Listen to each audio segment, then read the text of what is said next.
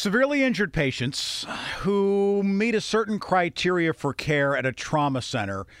Research shown that was done here locally have double the odds of surviving if they're taken by medical helicopter directly to a level one or level two trauma center, as opposed to those who are first driven to a hospital and then transported to another place that has the specialty treatments that they need.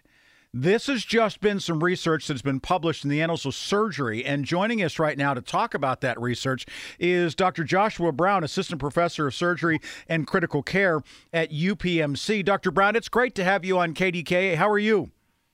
I'm doing well. Thanks for having me. We have a couple of different stories. The train derailment where there was a massive explosion could have been one where air helicopter, medevac, etc. may have been needed. We had a police officer shot and killed today, may have been another situation where it was needed. Unfortunately, the reality is that patients are being taken to hospitals for life-threatening situations far too often these days.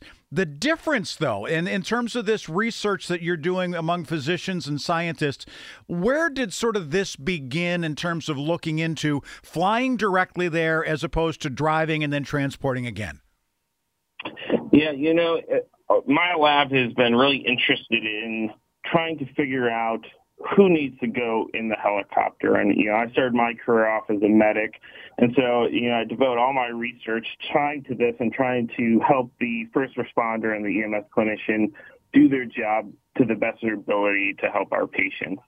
And you, we're looking at this question of how do we make these decisions, and we think that to really understand that, you have to know why does a patient potentially benefit from that helicopter ride.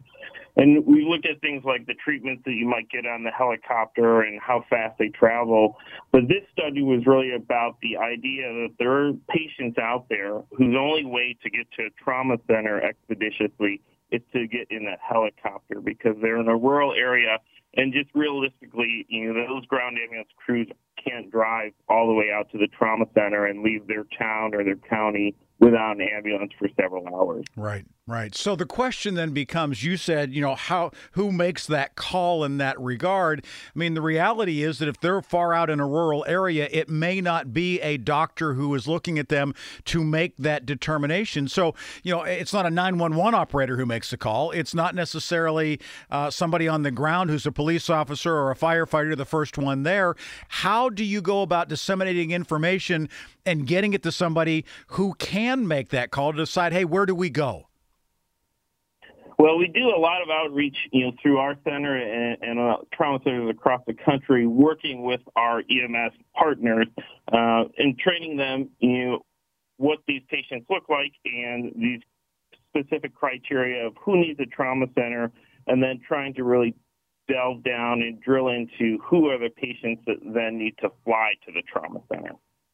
You looked at, I think, if I remember the number, it's nearly 37,000 different patients, right? To patients in, in terms of over a 17 year span to sort of uh, dissect this information in terms of those who were transported and where they went and things like that. What were you looking at in those data points? What were you trying to glean?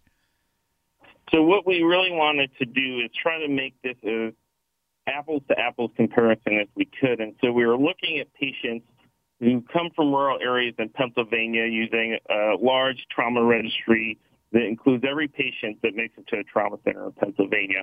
And we wanted to look at the patient who either got directly flown to one of our high level trauma centers or who drove to a non trauma center. And then the doctor at that hospital said, this person's pretty banged up. We need to fly them to a trauma center.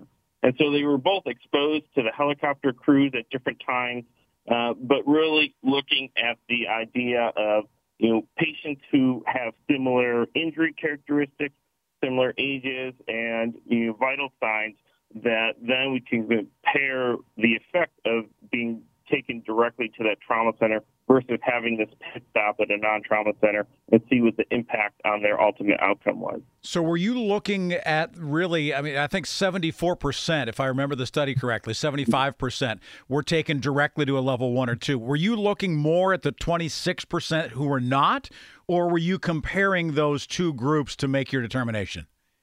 Yeah, we, we wanted to compare those two groups, and one of the things that we did was actually what we called uh, matching, where we said, okay, a patient that we know got flown directly to the trauma center had you know these X, Y, Z characteristics, had these types of injuries, and we looked for a patient that got driven to a non-trauma center and then later transferred that had the about the same characteristics, and we directly matched those. So we were making a one-to-one comparison so that we really tried to isolate the effect of that direct transport versus transfer because you know we we really put stringent criteria on who we involved in the study to minimize biases. But when you kind of back up after looking at the results and look across Pennsylvania of people who meet these criteria coming from rural areas, you're looking at about a third of patients.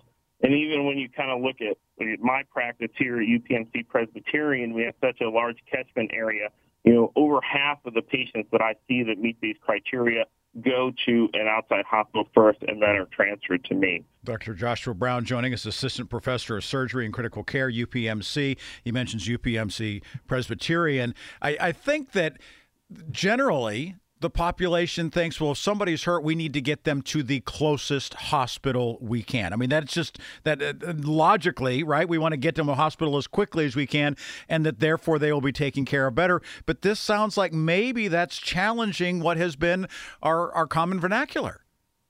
Yeah, it does challenge that a little bit, even among our EMS colleagues who you feel like you want to get somebody who's really severely injured into the hands of a doctor to stabilize them. But you know, there are a lot of things that we do at the trauma center. If you have internal bleeding, you just need to be in the operating room so that I can stop that bleeding. Mm-hmm. And that can't happen in a lot of these hospitals. And so it just starts to add delays in time to getting to the care that you really need to save your life.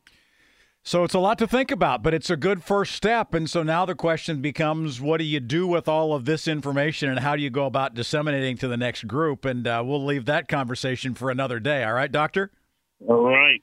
Yep. Well, thank you for having me. Hey, very much appreciate you being here. Again, Dr. Joshua Brown joining us from UPMC, Assistant Professor of Surgery and Critical Care, talking about the need to get people directly to trauma centers when they are so severely injured as it relates to helicopter, medevac, air ambulance, et cetera. Thank you for being here, Dr. Brown. Thank you. Take care.